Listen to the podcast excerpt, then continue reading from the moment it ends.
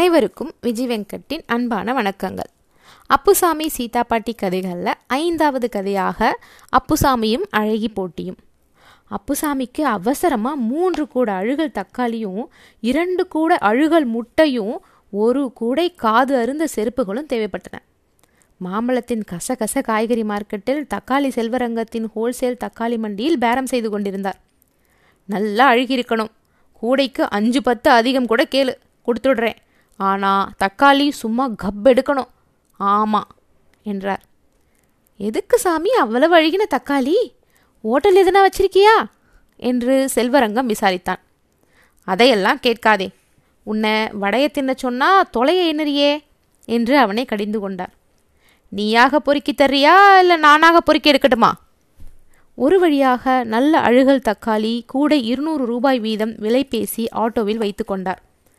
என்ன சார்? இந்த கப் அடிக்குது? என்று முகம் சொல்லித்தான் ஆட்டோக்காரன். மாட்டுக்கா சார்? எல்லாம் மனுஷங்களுக்கு தான். உன்னை வடையை தின்ன சொன்னால் துளை என்னறியே ஐம்பது ரூபா அதிகம் தரேன்னு சொல்லியிருக்கேன் இல்லை. நேராக முட்டை கடைக்கு வண்டியை சீக்கிரம் முடு இரண்டு கூடை அழுகல் முட்டை வாங்கணும். அப்புறம் பிளாட்பாரத்திலே பழைய செருப்பு தைக்கிறவனா பார்த்து நிறுத்து. பழைய செருப்பு ஒரு கூடை வாங்கி ஆகணும் நாற்றம் குடலை பிடுங்கினாலும் வந்த கிராக்கியை விட்டுவிடக்கூடாது என்று ஆட்டோக்காரன் பல்லையும் மூக்கையும் கடித்துக்கொண்டு பொறுமையாக வண்டியை விட்டான். திடீரென்று ஒரு பயம் வந்துவிட்டது. ஒரு கால் இந்த கிராக்கி பைத்தியம் கீத்தியமோ? பாதியிலே மீட்டருக்கு பணம் கொடுக்காம இறங்கி ஓடிடுமோ? வண்டியை டக்கென்று ஒரு ஸ்பீடு பிரேக்கரில் வேகமாக ஏற்றி ஒரு மாபெரும் சிறப்பு குழுக்கள் செய்தான். பல சில அழுகல் தக்காளிகள் எழும்பி குதித்தன. அவற்றுடன் அப்புசாமியும் எகிர் குதித்தார் என்று சொல்ல தேவையில்லை. வண்டி பிரேக் டவுன் சார் இறங்கிக்கங்க. என்னப்பா இது? டகால் இப்படி சொன்னால் எப்படி? நீங்கள் துட்டை முதல்ல அட்வான்ஸாக கொடுத்துருங்க. ரிப்பேர் பண்ணி பார்க்குறேன். வண்டியை துடைச்சி க்ளீன் பண்ணினா கூட கப்பு நாத்தம் போக ஒரு வாரம் ஆகும். அப்புசாமி புரிந்து கொண்டார். என்ன நைனா கலாச்சார காவலர் நான்? என்கிட்ட இப்படி கப்பன் ரைட்டாக பேசுறியே? துட்டா பெருசு. மனுஷங்க தான் முக்கியம். நம்ம நாட்டோட பண்பு கலாச்சாரம் கிழவிங்க இவங்க தான் முக்கியம். சரி சரி. துட்டை வெட்டுங்க முதல்ல. இல்லாட்டி வண்டி நவுறாது. அப்புசாமி இரண்டு நூறு ரூபாய் நோட்டை அலட்சியமாக அவனிடம் நீட்டினான். ஏன்பா என்னை அண்ணக்கா அப்படின்னு நினச்சிட்டியா? சரி சரி முட்டை கடைக்கு விடு. ரெண்டு கூட அழுகல் முட்டை உடனடியாக வாங்கணும். ஆட்டோக்காரன் ரூபாயை வாங்கி போட்டுக்கொண்டதும் அவனது பரமதாசனாக ஆகிவிட்டார். சரி சார் தப்பாக நினச்சிக்காதேப்பா. வண்டியில் நல்லவனும் ஏறுவான் மிஸ்டேக்கான கஸ்மாலங்களும் ஏறும். ஆட்டோக்காரன் பொல்லாதவன்னு பப்ளிக்கு நினைக்கிறாங்களே கண்டி ஏறுகிறவனில் எத்தனை பேர் சாவுகிராக்கி ரவுடின்னு யார் ஆக்ஷன் எடுக்கிறானுங்க? சும்மா ஒரு வார்த்தைக்கு சொல்கிறேன் சரி சரி நீ ரொம்ப நல்லவன். வண்டியை உடுப்பா முட்டை கடைக்கு. அப்புசாமியை தேடி தடால் என்று ஒரு பட்டம் வந்தது. வீடு தேடி வந்த மகாலட்சுமியை காலால் உதைப்பதாவது என்று எண்ணி ஒப்புக்கொண்டார். சில தினங்கள் முன்பு அவரிடம் சஞ்சீவி என்ற கிழவர் வந்து கண்ணீர் விட்டு கதறிவிட்டார். அண்ணா உங்களை சொந்த அண்ணா மாதிரி நினச்சி சொல்கிறேன் நம்ம தமிழ் பண்பாட்டை நீங்கள் தான் காப்பாற்றணும் நம்ம தமிழ்நாட்டில் இப்படி ஒரு அக்கிரமமான விழா நடக்கலாமா? நம்ம வீட்டு கிழவிங்களை அடக்க ஒடுக்கமாக வீட்டோட இரு என்று நம்ம சொல்லலை. அவங்களுக்கு நல்ல சுதந்திரம் கொடுத்து தான் இருக்கோம். நகை கடையில் புடவை கடையில் ஏசி ஹோட்டலில் பஸ்ஸில் ரயிலில் கடையில் விழாக்களில் பாருங்கள் எல்லா இடத்துலையும் கிழவிங்க தான் மினுக்கிக்கிட்டு திரிகிறாங்க உங்கள் சம்சாரம் நடத்துகிற பாட்டியல் முன்னேற்ற கழகத்தில் பாருங்கள் கில்லாடி கிழவிங்க கூட்டம் அட்டகாசம் பண்ணுது. அப்புசாமிக்கு கேட்க கேட்க காதிலே ஜிலேபி நீங்கி ஜீரா பாய்வது போல் இருந்தது. சபாஷ் பாண்டியா என்று அந்த கிழவரை தட்டி கொடுத்தார். சரியான போடு போடுறீங்க? கிழவிங்க கொட்டம் அடங்கணும்.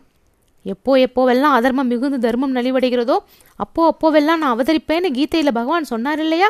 அந்த மாதிரி கிழவிங்க தொல்லை எப்போ எப்போவெல்லாம் அதிகமாக போகுதோ அப்போ அப்போவெல்லாம் அவங்களை அடக்க உங்கள் மாதிரி ஒருத்தர் பிறக்கிறார். அவதரிக்கிறாருன்னு கூட சொல்லலாம். அப்புசாமிக்கு உச்சி பல செல்சியஸ் உறைந்து விட்டது. நான் ஒரு அவதார புருஷன் என்கிறீங்களா? ஆமாம் சந்தேகம் என்ன? நான் ஏதோ சீத்திய கிழவியோட புருஷன்னு இத்தனை நாளாக அசால்ட்டாக இருந்துட்டேன். வருந்தினார் அப்புசாமி. ஆஞ்சநேயருடைய பலம் அவருக்கே தெரியாது. நான் ஆஞ்சநேயர் என்கிறீர். சந்தோஷம். இப்போ நான் எந்த சஞ்சீவி மலையை கொண்டு வரணும்? உம்மை பேர் கூட சஞ்சீவி தான் உம்மை தூக்கி கொண்டு கடலை தாண்டணுமா? கிழவர் சஞ்சீவி விளக்கமாக சொன்னதன் சுருக்கமாவது சீதா பாட்டி ஒரு அழகி போட்டி நடத்தப் போகிறார். அறுபது வயது தாண்டிய கிழவிகள் மட்டுமே கலந்து கொள்ளலாம். அழகு கிழவி கிழவிகளுக்கான கிழவியோ பாட்ரா போட்டி என்று அதற்கு பெயர். மேற்படி போட்டியில் எல்லா கிழவிகளும் கலந்து கொள்ளலாம். சென்னை ராணி சீத்தை ஆட்சி ஹாலில் விரைவில் நடைபெறப் போகும் அந்த அழகு கிழவி போட்டியில் சஞ்சீவியின் மனைவியும் கலந்து கொள்ள துடிக்கிறார் மேற்படி போட்டி நடப்பது தமிழக கலாச்சாரத்துக்கு விரோதமானது. அதை எப்படியாவது அப்புசாமி நிறுத்திவிட வேண்டும். உங்கள் சம்சாரம் ஒரு புரட்சி பாட்டியாக இருக்கலாம். ஆனால் ஊரில் உள்ள எல்லா கிழவிகளையும் தப்பாக ஊக்குவிக்கக்கூடாது சார். உங்ககிட்டே சொல்கிறதுக்கு என்ன? என்று சஞ்சீவி குரலை தாழ்த்தி கொண்டார். என் சம்சாரம் நிஜமாகவே ரொம்ப அழகாக இருப்பாள். வயசு அறுபத்தி ரெண்டிலும் செக்க செவேலு நெகு நெகுன்னு சந்தன சோப்பாட்டம் இருப்பா. ஆனால் நான் அவளை பிஎஸ் பிஎஸ்ன்னு தான் செல்லமாக கூப்பிடுவேன். இந்த பக்கம் இருந்து பார்த்தா அந்த பக்கம் தெரியும். சித்ரு என்பாங்களே அந்த ரகம். அப்புசாமி பல்லை கடித்து கொண்டார். யோ என் சம்சாரம் சீத்தைய கூட தான் பேரழகி. நீரெனவோ உங்கள் சம்சாரம் தான் ஒரே அழகிங்கிற மாதிரி ஜம்பம் அடிச்சுக்கிறீங்களே. இப்படியெல்லாம் கர்வப்படுறதால தான் அழுகி போட்டிங்க வைக்கிறாங்க. அப்புறம் குய்யோ முறையோன்னு கத்துறது. என் சம்சாரத்தை விட உம்மை சம்சாரம் அழகா? தங்க பெல்ட் மாதிரி இடுப்பு என் சீதைக்கு. இஞ்சி இடுப்பழகின்னு கூட ஒரு பழைய பாட்டு வருமே அதைத்தான் நான் பாடுறது. ஆனால் டபுக்குன்னு இழுத்து போர்த்தி கொண்டு விடுவார். ரொம்ப மன்னிக்கணும். நான் அதிக பிரசங்கத்தனமாக பேசிட்டேன். என் சம்சாரம் ஒரு சுமாரான அழகின்னு வச்சுக்கோங்க. அப்புசாமி கோபமாக நான் கல்யாணமானவன். யார் சம்சாரத்தையும் நான் வச்சிக்க தேவையில்லை என்றார். சார் மன்னிக்கணும். இந்த அழகி போட்டி நடக்கக்கூடாது. என் சம்சாரத்து அழகை பிரத்தியார் பார்க்கிறதே நான் விரும்பலை. அவள் அழகு இத்தனை வயசிலும் ஒரு போதை ஊற்ற அழகு. சுபாவத்திலேயே கொஞ்சம் சுற்றுகிற சுபாவம். அப்புசாமி கவலையுடன் கற்பு கிற்பு எல்லாம் கேரண்டி தானே? என்றார். சேச்சே நெருப்பு சார். ஆனால் பாருங்கோ. ஆனால் பார்க்காதீங்கோன்னு சொல்லுங்கோ. ஹிஹி சரியா சொன்னீங்க. ஐம்பதிலும் ஆசை வரும்னு சிவாஜி கூட பாடியிருக்கார். புரிஞ்சது புரிஞ்சது. என்று அப்புசாமி தலையாட்டினார். உம்ம சம்சாரம் போட்டியிலே கலந்து கொண்டால் அவளை பார்த்து எந்த கிழவனாவது கொத்தி கொண்டு போயிடுவானோன்னு பயப்படுறீங்க. நீங்க மகா புத்திசாலி சார். நீங்க தான் போட்டி நடக்காதபடி செய்யணும். இந்த சூட்கேஸ்லேயே ஐம்பதாயிரம் ரூபாய் இருக்கு. எப்படி செலவு செய்வீங்களோ? ஏதாவது பண்ணி இந்த போட்டியை உங்க மனைவி நடத்தாமல் பண்ணிடணும். அப்புசாமி உடனடியாக செயலில் இறங்கினார். கலாச்சார காவலர் என்று தனக்குத்தானே பட்டம் சூட்டி கொண்டார். பலவீனமான பத்திரிகை நிருபர்களை வரவழைத்தார். காட்ட வேண்டியதை காட்டி பெற வேண்டிய பப்ளிசிட்டியை பெற்றார். அழகி போட்டியை நடத்தவிட மாட்டோம் கலாச்சார காவலர் அப்புசாமியின் வீர முழக்கம் என்று கொட்டை எழுத்தில் பத்திரிகைகளில் செய்தி வரும் அளவுக்கு செய்துவிட்டார். மேற்படி செய்தி வந்த பத்திரிகையை மனைவி சீத்தை மீது வீசி அடித்தார். சீதா பாட்டி அதை வாங்கி மேலோட்டமாக பார்த்துவிட்டு அதனாலே தன்னை விசிறி கொண்டாள் ஆஸ் யூஷுவல் சேலஞ்சா வெல்கம் என்றாள். அடியே கேவி என்கிட்டே மோதாதே. நான் பார்த்தாலும் புலி பாய்ஞ்சாலும் புலி என்று கர்ஜித்தார். ராணி சீத்தியா ஆட்சிகள் முன்னாலே எங்கள் கோஷ்டி நாளைக்கு மறியல் டி மறியல். சீதா பாட்டி சிந்திக்க தொடங்கினார் அப்புசாமியை இரண்டு போலீசார் தரையோடு தரையாக தர தர செய்து கொண்டு போனார்கள். ஒரு காவலர் கால்பந்தாட்டத்தில் பரிசு பெற்றவர் எட்டி உதைத்தார். அப்புசாமி எதற்கும் அஞ்சவில்லை. அடிவாங்க அடிவாங்க குரல் உரத்து ஒழித்ததே தவிர குறையவில்லை. காப்போம் காப்போம் கற்பை காப்போம். காட்டாதே காட்டாதே அழகை காட்டாதே. நடத்தாதே நடத்தாதே கிழவிகளுக்கு போட்டி நடத்தாதே. சாரம் சாரம் சம்சாரம் சாரம் சாரம் கலாச்சாரம். அப்புசாமியின் உதட்டின் மீது வின் என்று ஒரு காவலர் தன் பூட்ஸை பதிப்பித்தார். கொட கொட வென்று ரத்தம் கொட்டியது. ச்சே பல்சட்டை உடைத்து விட்டானே பாவி என்பதே அப்புசாமியின் ஆத்திரத்தை அதிகப்படுத்தியது. காலை கையை உதறிக்கொண்டு சிலிர்த்து எழுந்தார். விடுபட்டார் போலீஸ் பிடி நின்று. பார்த்த சினிமாக்கள் பக பகவென்று ஞாபகத்துக்கு வந்தன. போலீஸின் கையிலிருந்த தடியை பறித்து கொண்டார். தன்னை நெருங்கிய போலீஸை புயல் வேகத்தில் சுழன்று சுழன்று தாக்கினார். ஒரு போலீஸை தூக்கி வீசி எறிந்தார். மேற்படி போலீஸ் ஏதோ ஒரு நீச்சல் குளத்தில் போய் தொபுக்கடீர் என்று விழுந்தார். இன்னொரு போலீஸ்காரரையும் தூக்கி கடாசினார். அவரும் கரெக்டாக அதே நீச்சல் குளத்தில் விழுந்தார். மேலும் பல காவலர்களை தூக்கி தூக்கி எல்லா திசையிலும் எறிந்தார். என்ன ஆச்சரியம்! தொந்தியும் தொப்பையுமாக எல்லா காவலர்களும் எங்கே வீசப்பட்டாலும் அதே நீச்சல் குளத்தில் விழுந்தார்கள். அப்படி விழுந்தாயிற்று என்றால் கதாநாயகன் ஜெயித்தாயிற்று என்று அர்த்தம். அப்புசாமி தனது கோஷ்டியுடன் பாமு கழகத்தை நோக்கி முன்னேறினார். கலாச்சார காவலர் அப்புசாமி வாழ்க கிழவிகள் அழகு போட்டியை ரத்து செய் என்ற கோஷங்களுடன் அவரை தோளிலேயே கிழத்தொண்டர்கள் தூக்கி மகிழ்ந்தனர். திடும் என்று ஒரு ஜீப் வந்தது. ஸ்தலத்துக்கு ஐஜியே வந்துவிட்டார். அடுத்த நிமிஷம் டிஷு டிஷு என்று துப்பாக்கிகள் குண்டுகளை கக்கின. ஒரே புகைமயம். கண்ணீர் புகை குண்டுகளோ? அப்புசாமியின் காது மூக்கு கண் போன்ற சகல துவாரங்களிலும் புகை புகுந்து அவரை திக்குமுக்காட செய்தது. திடுக்கிட்டு கண் விழித்தார். இதெல்லாம் கனவுதானா? ஆனால் அறை எங்கும் ஒரே புகையாக இருக்கிறதே. அவர் குழம்பியவராக விளக்கை போட்டார். கனவு புகையாயிருந்தால் கண் விழித்ததும் மறைந்திருக்க வேண்டுமல்லவா? ரொம்ப ஸ்ட்ராங்கான கனவாக இருந்திருக்குமோ என்று எண்ணி கொஞ்சம் இயற்கை தண்ணீரை தொட்டு கண்ணை தேய்த்து கொண்டார். ம் நிஜமான புகையதான். அவர் அடிவயிற்றில் ஜிலிங் என்று ஒரு கண்ணாடி ஜாடி விழுந்து நொறுங்கியது. முதலை பண்ணையிலிருந்து அவசரமாக ஒரு முதலை விரைந்து வந்து அவரது சிறுகுடலை கவ்வி இழுத்தது. இது நிஜ புகையாக இருக்குமானால்? இருக்குமானால்? இருக்குமானால் நெருப்பில்லாத புகையுமோ? யார் அந்த நெருப்பு? சீத்தை கிழவியை தவிர அந்த நெருப்பு யாராக இருக்க முடியும்? பாண்டவர்களை அரக்கு மாளிகையில் அடைத்து கொல்ல பார்த்த துரியோதனன் மாதிரி சீத்தை கிழவி தன்னை ஒழித்து கட்ட அரைக்கதவை பூட்டி நெருப்பு வைத்து விட்டாலோ அடியே பத்தினி உனக்கு இத்தினி கொழுப்பா? திமிரா?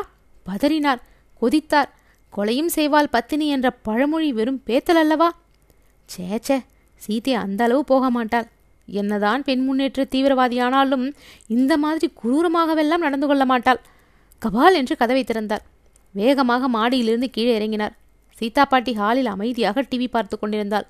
யோகா பயிற்சியை ஒரு பெண் கூடுமானவரை கவர்ச்சிகரமாக செய்து காட்டிக் கொண்டிருந்தாள். சீதே! ஏ சீதே! அப்புசாமி அலறினார். என்னை நெருப்பு வச்சே கொளுத்துற அளவு நீ போயிட்டியா? சீதா பாட்டி எழுந்து கொண்டாள். Good morning. எழுந்ததுமே டென்ஷனோடு எழுந்திருக்கீங்க? What's wrong with you Appusamy மனைவியை எடைபடுவது போல முறைத்தார்.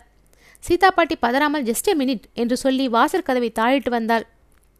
டியர் சார் நேற்று உங்களோடு வந்த சஞ்சீவி என்ற ஓல்டுமேனை என்ன செய்தீர்கள்? ஏதாவது சிதம்பரம் வேலை செய்து சூட்கேஸில் அடைத்து விட்டீர்களா? அவர் மிஸ்ஸஸ் வந்து இங்கே கவலைப்பட்டு விட்டு போகிறார் வீட்டிலே ஐம்பதாயிரம் மிஸ்ஸிங்காம் அவரையும் காணோம். கடைசியாக அவர் உங்களுடன் தான் இருந்திருக்கிறார். வீடு பூரா ஒரே பகுல் ஸ்மெல் அவரை என்ன பண்ணீங்க? அவுட் வித் யூ அப்புசாமி ஆடி போய்விட்டார் என்னடி பேத்தரே என் தொண்டர்களை எல்லாம் ரகசியமாக ருக்மாங்கத்தா லாட்ஜில் தங்க வச்சிருக்கேன். சஞ்சீவியாரை ஸ்பெஷலாக ஏசி ரூமில் தங்க வச்சிருக்கேன். I have one my doubts என்று சீதா பாட்டி பின்னே இத்தனை ஸ்மெல்லும் உங்கள் ரூமிலிருந்து வருவானேன். கட்டுக்கட்டாக ஊதுவத்தி உங்கள் ரூமுக்கு வெளியே கொளுத்தி வைத்தேன். அப்படியும் ரூமை நெருங்க முடியவில்லை. அப்புசாமி கடகடவென சிரித்தார். அழுகல் நாற்றத்துக்கு காரணம் கேட்கிறியாடி என் ஆரணங்கே நாளைக்கு நடக்கப் போகிற உங்கள் கிளவியோ பாற்ற அழகு போட்டிக்குன்னு ரெண்டு கூட தக்காளியும் அழுகல் முட்டையும் ஸ்பெஷலாக வாங்கி வந்திருக்கேன். சுவைங் சுவைங்கன்னு எரிய. இப்போ வேணும்னா உண்மையில ரெண்டு வீசட்டுமா? சீதா பாட்டி நிம்மதி பெருமூச்சு விடுவல் போல் மை காட் நல்ல வேலை. நான் போலீஸ் கமிஷனருக்கு ஃபோன் செய்யிருந்தேன். சமூக விரோத சக்தியாக செயல்பட்டால் அது என் ஹஸ்பண்டாகவே இருந்தாலும் நான் டாலரேட் பண்ணிக்க மாட்டேன் என்றாள்.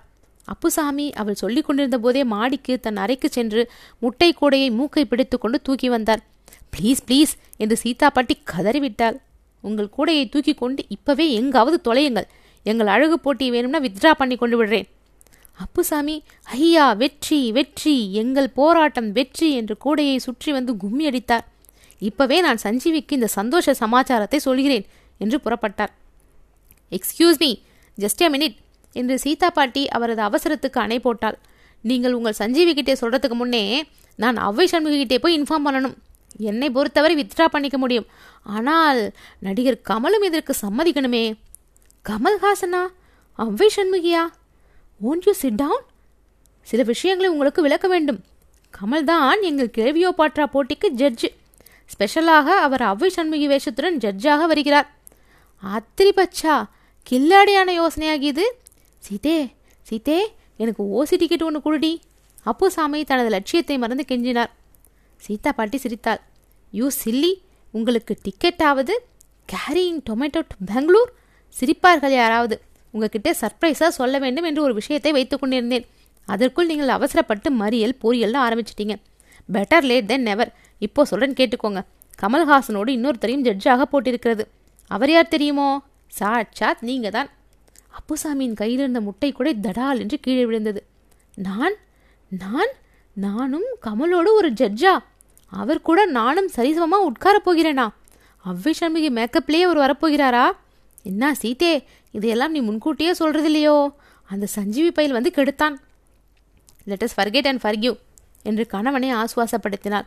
நீங்கள் அந்த சஞ்சீவி கொடுத்த பணத்தை திருப்பி கொடுத்துருங்க. ஏதாவது நீங்கள் செலவழித்திருந்தாலும் நான் கொடுத்துடுறேன். நோ ப்ராப்ளம் சீதே என்னை எப்படியெல்லாம் கௌரவப்படுத்தியிருக்கிறே? அது தெரியாமல் நான். அப்புசாமிக்கு தொண்டை கரகரத்தது. கமல் சார்கிட்ட என்னை பற்றி சொன்னாயா? என்ன கேட்டார்? ரொம்ப சொல்லி வைத்திருக்கிறேன். ஆனால் நீங்கள் ஃபங்க்ஷன் போது அவரிடம் ரொம்ப டீசெண்டாக நடந்துக்கணும். அஃபிஷன் வேஷத்தில் இருப்பார். நைஸாக தொட்டுக்கிட்டெல்லாம் பார்க்கக்கூடாது. சீதா பாட்டி எச்சரித்தார். சீதே என்றார் அப்புசாமி திடீர் ஞாபகம் வந்தவராக. என் ஜிப்பாவை கொஞ்சம் மடிப்பாக அயன் பண்ணி தரியா? நோ ப்ராப்ளம் என்றார் சீதா பாட்டி. புதுசாகவே இரண்டு வாங்கி பீரோவில் வைத்திருக்கு. குர்தா அண்ட் பைஜாமாவே பர்ச்சேஸ் பண்ணிட்டேன். அப்புசாமி எதிர்பாராத மகிழ்ச்சியில் குரங்கு போல் ஒரு தாவு தாவி மனைவியை கட்டி கொண்டு விட்டார். கரப்பு மேலே விழுந்தது போல சீ என்று சீதா பாட்டி அவரை ஒரு உதறல் உதறிவிட்டார் இது மாதிரி எல்லாம் அப்செட்டாக நடந்து கொள்வீங்கன்னு தான் உங்ககிட்ட எதுவும் சொல்லாமல் இருந்தேன். பிஹேவ் யுவர் செல்ஃப் உங்கள் மறியல் கோஷ்டிக்கு சமாச்சாரத்தை சொல்லிவிட்டு வாங்க. ஈவினிங் சிக்ஸுக்கு ரிஹர்சல் காம்படிட்டர் வராங்க. Quick we are racing with time evening edition பேப்பர்லே உங்கள் மறியல் வாபஸ்னு நியூஸ் வந்தாகணும். அப்புசாமி தங்கள் சித்தம் என் பாக்கியம். இதோ புறப்பட்டேன் தாயே என்று தா என்று சீக்கிரமாக விரைந்தார். ஏக் பாஸ்கெட் ஏக் பாஸ்கெட் அதை எடுத்துக்கொண்டு தொலையுங்கள். சீதா பாட்டி பதறினாள். சீக்கிரம் வந்து வீடெல்லாம் சென்ட்டு ஃபினாயில் போட்டு சுத்தம் பண்ணுங்க. ரூம் ஸ்ப்ரே எடுத்து வச்சுக்கோங்க. என் ரூமுக்கு ஸ்ப்ரே பண்ணி வையுங்க. உத்தரவு மகாராணி என்று அப்புசாமி கிளம்பினார். கிழவியோ பாற்றா போட்டிக்கென பாமு கழகத்தின் நாடக அரங்கம் விசேஷமாக அலங்கரிக்கப்பட்டிருந்தது. போட்டியில் பங்கெடுத்துக் கொள்ளப் போகும் கிழவிமார்களோ நீதிபதி கமலோ யாரும் வந்திருக்கவில்லை. அப்புசாமி துடித்தார். அவ்வை சண்முகி இன்னும் வரலையே. கிழவி பட்டாளத்தையும் காணோம். நீதிபதி அமர்வதற்கான சிங்கார ஆசனத்தை சீதா பாட்டி காட்டினாள். ப்ளீஸ் முதலில் நீங்கள் அதில் போய் உட்காருங்கள். கமல் வருகிற போது வரட்டும். அவர் திடீரென்று பெங்களூர் போய் விட்டாராம் அநேகமாக நீங்கள் ஒருத்தரே ஒருத்தர் தான் ஜட்ஜாக இருக்கப் போகிறீர்களோ என்னவோ?